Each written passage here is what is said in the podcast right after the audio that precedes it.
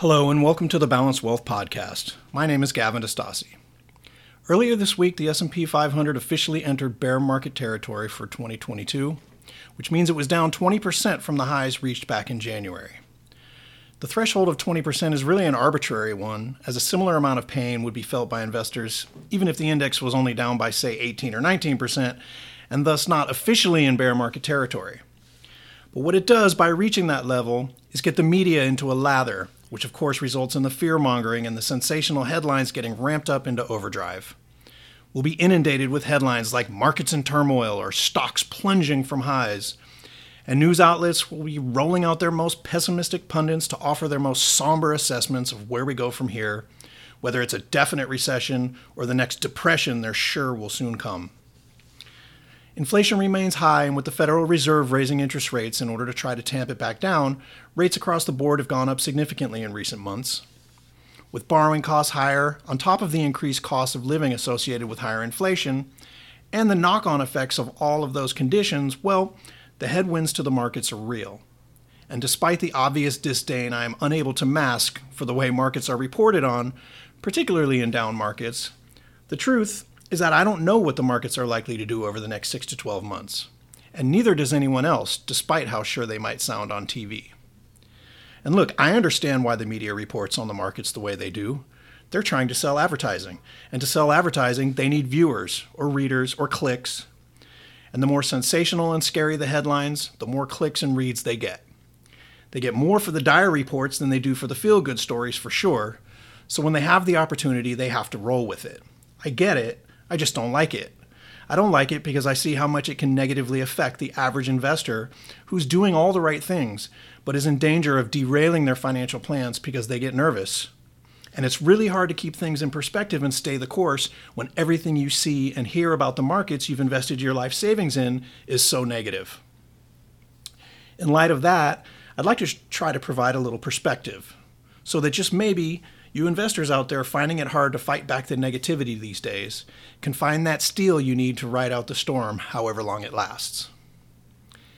In behavioral finance, there's something called recency bias. It basically says that we humans have a tendency to place too much emphasis on experiences that are freshest in our memories, even if they're not the most relevant or consequential in the long run. In investing, what that means is when markets are down, we see everything through the lens of a down market. Similarly, when markets are up, we tend to think that's what markets always do. This is why, despite the fact that until the beginning of this year, we had basically been in a 13 year bull market starting from the end of the last recession back in 2009, everybody is so down about their investment portfolios at the moment. There were some hiccups along the way, most notably at the beginning of the pandemic in 2020, but for the most part, it's been a straight ride up since 09. From the intraday low of 666 in March of 2009 to the high of roughly 4800 in January of this year, the S&P 500 was up over 600%. Even after the latest 20% down move, the S&P is still up roughly 450% from 2009 until today. But we humans always measure from the top. We don't remember what our portfolio looked like in 09, but we remember what it looked like at the top in January, and compared to that, things look bad. The fact of the matter is that bear markets are necessary. Recessions are necessary because the pendulum always swings too far in each direction. What I mean by that is that the nature of markets, because they're inhabited by us humans, tend to overshoot on either side. They go up too much when things are good, and they go down too much when things aren't so good. This is the reality of the fallacy of the theory of efficient markets, which really only exists over long periods of time and so markets need to normalize from time to time in order to get back to equilibrium. The effect, of course, can be a little nerve wracking, but if you're able to see these cycles as normal and necessary, they tend to look a little less daunting. And if you can see them as opportunities, the more the better.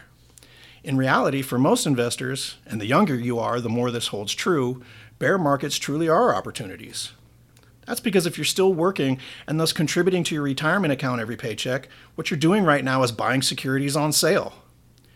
We often talk about how the stock and bond markets are the only markets in the world where people wait until the price goes up before they want to buy something. Nobody does this when they're buying shoes. If you want a pair of shoes and they go on sale, you buy them and you're happy about it. Not so with investments. Nobody wants to buy when they're on sale the most. It's why I get so confused when I hear a 40 year old complaining about how their 401k is getting hammered. I just want to grab them by the shirt collar and scream, You're 25 years away from retirement, for God's sakes. You should be praying for a recession right now. But of course, you can't go around doing things like that. Even if you're not committing more money to the markets along the way anymore, these down markets can still be an opportunity, and that's where good investment management comes in. Here at TDWM, we rebalance our clients' accounts at least twice a year, which means we readjust the percentages of the asset classes we hold for each client's portfolio to get back in line with their target asset, asset allocation, because they get out of whack as the markets move along. For the past 13 years, as the equity markets have outperformed, that's meant we've mostly been selling stocks and buying bonds at each rebalance. Now we're finally able to reverse this trend and sell bonds in order to buy stocks on sale buy low and sell high, right? It sounds easy, but it's actually quite hard without a systematic plan in place, precisely because of the behavioral roadblocks we've already discussed. In that way, even if we're not committing new capital to our accounts, we can still take advantage of the market movements when things get volatile. The bottom line is that markets move in cycles, and despite what our recency bias tells us, they always will. That 7% per year return we're shooting for doesn't come every year in a straight line up. To achieve it, we have to ride out 20% down, then 4% up and 7% down, then enjoy 15% up and up 4% and up 6% and so on and so on. It's the only way, and as I said, it's not easy. If it was, everyone would be rich. Here's one final piece of data to perhaps help highlight the point. From September of 2002 to today, a 20 year time period, which has included some good times and bad, as most do, including the so called Great Recession, a global pandemic, and the recent 20% slide into bear market territory. The S&P 500 has returned roughly 9.6% per year with dividends reinvested. To get it, you had to ride out some ups and downs to be sure, but if you're able to see the big picture, tune out the noise and stay the course for the long haul, and most importantly, Keep the fear at bay when the bear markets come along. The rewards are most definitely worth it.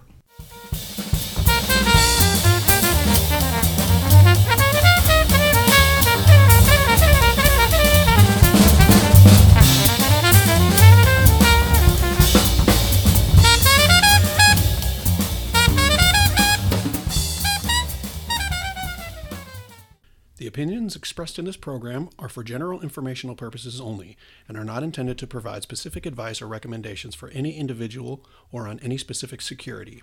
It is only intended to provide education about the financial industry. This program should not be construed as financial, legal, or estate planning advice. To determine which investments may be appropriate for you, consult your financial advisor prior to investing. Please remember investing involves risk and possible loss of principal capital, and seek advice from a licensed professional. Topel and DeStassi Wealth Management LLC is a registered investment advisor. Advisory services are only offered to clients or prospective clients where Topel and DeStassi Wealth Management LLC and its representatives are properly licensed or exempt from licensure. No advice may be rendered by Topel and DeStassi Wealth Management LLC unless a client service agreement is in place.